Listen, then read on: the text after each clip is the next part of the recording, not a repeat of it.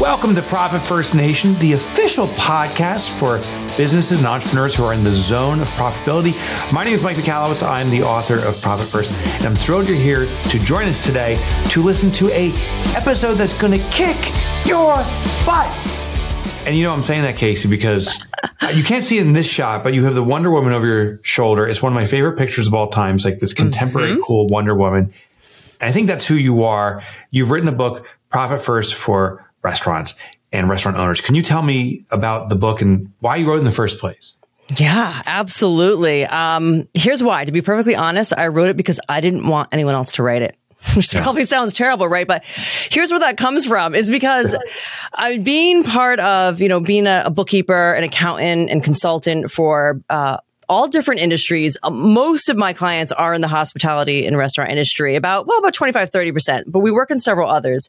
But, um, so I've, I've met plenty of other accountants, business, uh, bookkeepers and coaches, and some work in the hospitality restaurant industry as well. And they're great. And thank God they do because we need them. We need all of them because restaurants desperately need our help. But I had yet to run across someone that had my experience as someone that started a restaurant, ran a restaurant, and then right. eventually had to close and sell restaurants. So I just had this unique experience. I've lived the high life and the low life of a restaurateur, and that's what I did my entire first half of my life, and then culminating in owning, and owning them. So I felt like I was the right one. It's very close to my heart. It is my passion, hospitality. I now bring that to my business spark, business consulting. I bring hospitality, but restaurants will always be my first love. So bringing those together, you get profit first for restaurants. There you go. Yeah, well, mm-hmm. you were mm-hmm. more than meant to write this as you were sharing. You needed to write this. You were the yeah. one to write this. One thing I thought was interesting in your story as a restaurant owner was that your partners and you and they themselves weren't all on the same path. And when you have partners kind of seeing the path forward, it's a real challenge. This isn't really necessarily addressed in the book specifically as a strategy, but I'm just curious if someone's listening in right now and says, I own a restaurant and I have a partner, I want to make it profitable, they're in the lifestyle, how, how do you, or is it possible to get people on the same page to move your restaurant to profitability? I would say Profit First 100% does that. And that's even okay. before I began implementing it because it, you know, it takes every dollar and it gives it a job, right? And so mm-hmm. if you're in a partnership, which can be very challenging, I actually don't think I've encountered one that hasn't seen struggles and challenges. You know, it's, it's kind of anybody's guess of how you interpret the money and what they should be taking and not be taking. What's my owner's pay? Oh, I want to get paid more. We, things like that. Profit First just levels the playing field. Here's your owner's pay account if you're 50-50 owners, you divide it 50-50. It's as simple as that. The yeah. same with, you know, profit sharing. Here's your profit account and you divide it based on your ownership. Without that, I have not seen anybody do this well.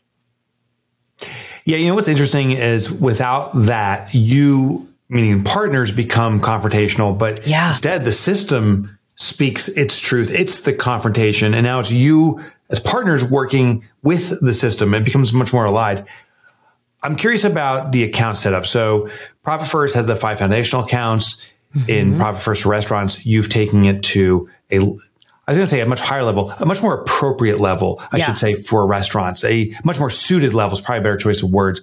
Tell me, how did you modify the accounts? There's a little Mac Daddy situation going on here. Yeah, I don't even know how Mac Daddy came to me, but it just feel it feels like the Mac Daddy. Yeah. Because when you when you run or own a restaurant, your biggest costs by far are going to be your food and beverage and then your yeah. labor, right? And, and you add those together. And in the industry, that's known as prime costs, food and beverage and labor. What happens is, especially in kind of the smaller independent restaurants that I work with, and many of them can be, you know, chef own or run or whatnot. The chef loves to think like, oh, you know, I, I run a 27% food cost. When in reality, they don't, but there's nothing to really stop them other than a P&L that they're never going to look at in the first place. They're going to tell you the numbers are wrong and they're going to keep doing what they're doing. But if you have a bank account and you call it food and beverage costs. And it, for example, if the, the chef says, well, I run 27%, well, then guess what? Take 27 cents off every dollar and move it to that account and you should have plenty of money to pay your bills, right? Yeah. And when you don't, now that chef can actually see and feel and know, oh, maybe I'm not running 27%. So that's the number one is the food and beverage costs. And I think it's just, it's a living, breathing budget for restaurants to be able to order the food and craft their menu accordingly. So I love that one. And the second one is labor, which most businesses, especially if um, labor is a large line item for them, they should have that anyway. So that's great for restaurants is the overall labor to produce those sales. Of course, there's meals tax account because that is not your money. And sometimes we run into the trouble there. So let's just take that off the top. So those are the added three. There's a few more that you can if you're feeling super sassy, but those are the ones that I really like to have is the food and beverage, labor, meals tax. Yeah, that totally makes sense. It totally makes sense. And the clarity. And I love that you're coming with the number pre filled. Is that the right word? The 27% is already in there. There's no ifs, ands, or buts. You can't, there's no fuzzy math. Yeah. I um have a deli down the street and they have like hundreds or maybe it feels like thousands, but hundreds of items for selection. And a expert came in from their food supplier, which I think was Thumann's or Boar's Head, mm-hmm. and said, we can help with your menu. And the guy just went with the marker. This was after hours, of course, but just crossed things out and said, we got to get rid of all of this stuff because it was variability. What are some, men- and then maybe that's, maybe I'm trying to scratch the surface on menu costing, but do you have suggestions around menu costing, menu structure to control costs?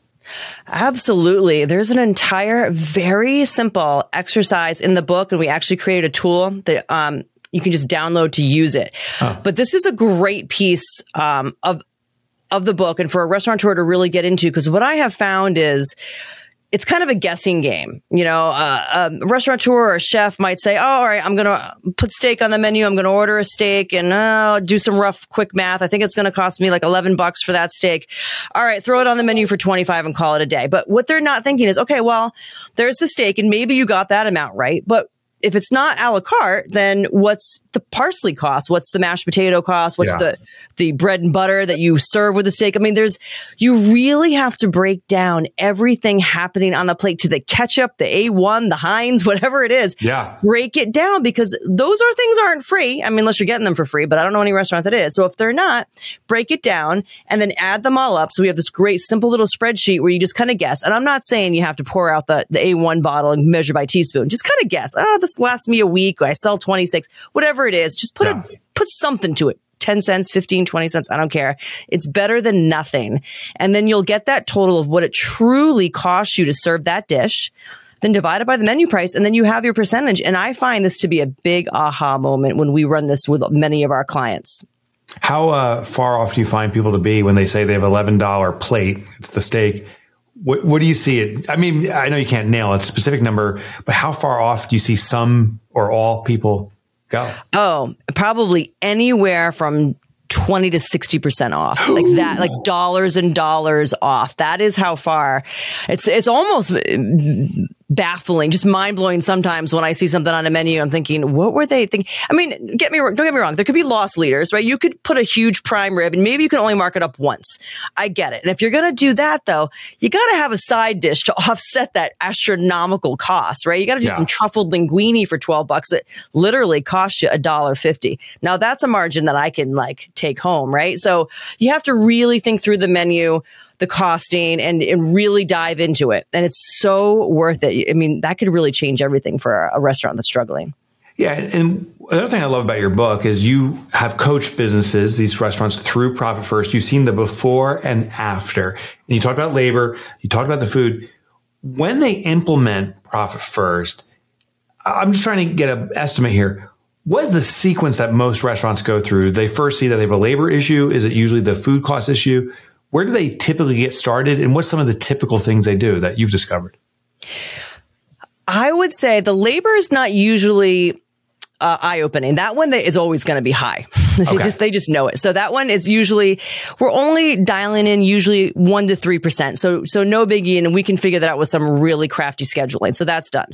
It's definitely going to be in the food and beverage category. And especially since COVID, because nobody was factoring in takeout supplies in their menu oh, pricing. Interesting. And that not only the cost went through the roof for a very long time, I think it's stabilized now, but just the fact that it's it's an added expense that you really didn't have as much before. I mean, very little.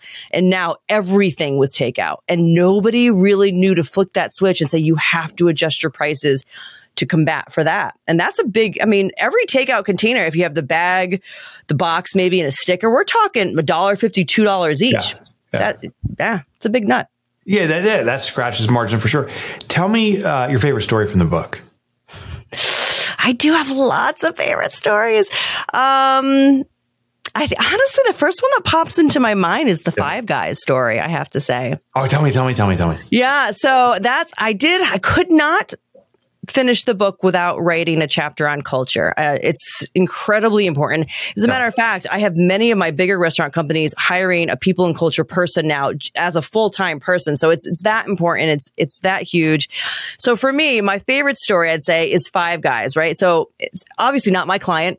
it's a national burger chain. They probably have their own in house. I'm sure they do. But when it comes to culture, and if you've ever been to Five Guys and, and yeah. any of them, when you buy, when you order fries, right? You, there's a cup, small, medium, and large, and you get the cup and they put it in the bag and maybe you ordered a couple of medium fries, you put them in the bag. And the last thing they do in every single bag is they pick up that scoop and they put it on top. There's mm. an extra scoop of fries in every single bag. And I have never seen that in another restaurant, especially like McDonald's, Britain, anywhere. But here's what I love most about it. When they're training a new fry cook to come in, what are they saying, right? Okay, well, this person, they have two small and a medium fries. We put them here. Oh, don't forget the scoop on top. Why? Yeah. What does that say? It says you're providing value. You're, pro- I mean, yeah. it's in the form of calories, but still, you're providing value. You're, pro- you're providing extra. Nobody's yeah. ever complained about not getting enough guys at uh, fries at five guys. Ah, yeah, yeah. Oh, that's so such a smart that. strategy. Mm-hmm. But what about the cost? Because you know our goal is to be profitable. Um, how can you do those extra things like that and be an authority in profitability? Do, are they mutually exclusive? No, I think it's all tied into their business model. I think part of their business model, and I'm guessing they knew from the beginning, or maybe they at some point revised their business model to know that their food cost is going to be such and such. And it's going to include that extra scoop of fries in every bag because that's worth so much more. So even if all of a sudden they end a quarter and someone says, "Ooh, dude, the food cost is is out of control." I would bet they would not say, "Oh, let's eliminate that extra that extra scoop of fries," because it says so much about their culture. They're not. They're going to look for other ways. I don't think Five Guys is struggling with their food costs. Is my guess. I follow them. Yeah. Um, it is a public company, so I don't think they are. But it's tied together, and it all comes back to really your business model. How did you intend to make money, and then you yeah. follow that, and profit first fits beautifully into that. So let's talk a little bit more about your book, Profit First for Restaurants. What type of restaurants is it for? Honestly, it could be for any restaurant, but I think the ones that would benefit the most would be uh, the smaller, independent, maybe one to five locations. Um, that either are starting up because it's a great way. Man, if I went back and reopened my restaurant, I opened mine in 1999 and yeah. had this. Yeah we I don't even know if you and I would have met. Right. because you know, you, you just, I would have because I've been serving. You've owned me, and I would have been mowing your lawn or something right now. Yeah. Exactly. Yeah. I would own the next McDonald's.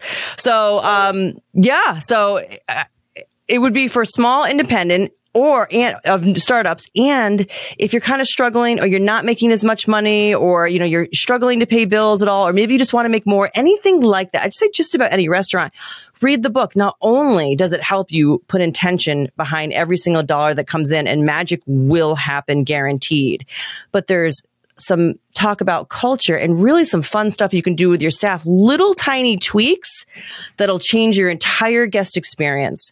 And then there's uh, some marketing. It's some of it's in your book, Get Different, yeah. uh, where you included a story about a marketing uh, campaign that I ran that again was very inexpensive and super it. effective. The birthday candle promotion. Yeah, and that turned to balloons because candles and they turned to balloons. Mm-hmm. Yeah. Yeah. So there's there's lots of little goodies, lots of tools we built, and we're designing a workbook to go through it. So any restaurateur who gets the book would be able to implement all this themselves. They don't need to hire outside; they can just do it themselves. I love that. You can do yourself. It's for fine dining to fast food, yes. all the variants in between. Mm-hmm. Um, there's also a companion workbook, which I think is unique. Can you tell me about that? Yeah. So it's almost finished now. I'm so proud of this workbook. It's just, it's really fun. And really, we go every, we take every chapter and we kind of like shrink it down and just give you what you know. Most of it is going to be kind of the graphics with a brief explanation. So you can kind of go through the book in that way um, which is almost like a picture book. And then when you get to the little bit more challenging stuff, which is uh, your instant assessment, which is figuring out where the money's going in your business right now, it just it has a spreadsheet on a page and with pencil and paper and your bank statements, you can just do it yourself right there. Because sometimes that can be a little intimidating. We just knock it down, make it super simple so anyone can do the assessments, figure out your profit first, your caps, your allocation percentages. Then we go into your menu costing. You could pull out your menu item and you can go through it there to your marketing. It includes everything in a workbook. So with a pencil, you can just get it done. Where can people get a copy of Profit First for Restaurants and ultimately your companion book? So wherever fine books are sold, but right now, um, it is available today on Amazon and we have it in the Kindle, the ebook version, the paperback and the audiobook is coming out and the workbook, um, soon after. We're just putting the finishing touches on it now. All right, Profit First Nation. You heard it here first. Get your copy of Profit First for Restaurants. And even if you don't own a restaurant, I have read books outside my industry and learned so much more about my own industry. I challenge you to pick up a copy. Kasey, as always, awesome seeing you. It was awesome seeing you at Don's house. Oh and God, awesome it was awesome being at Don's house. So, it was yeah. amazing. It was amazing. Thank you so uh, much for your time. This is great. You're Mike. welcome. Continued success with your book. Thank you. Thanks for tuning in to the Profit First Nation podcast. We hope you found today's episode valuable and that it's inspired you to take action towards achieving permanent profitability in your business. If you want to learn more about how to implement Profit First in your business and connect with a community of like minded entrepreneurs, be sure to visit us at ProfitFirstNation.com to download our how to guides and resources. Remember, permanent profitability is within your reach and we're here to support you every step of the way. So let's do profit first, right together.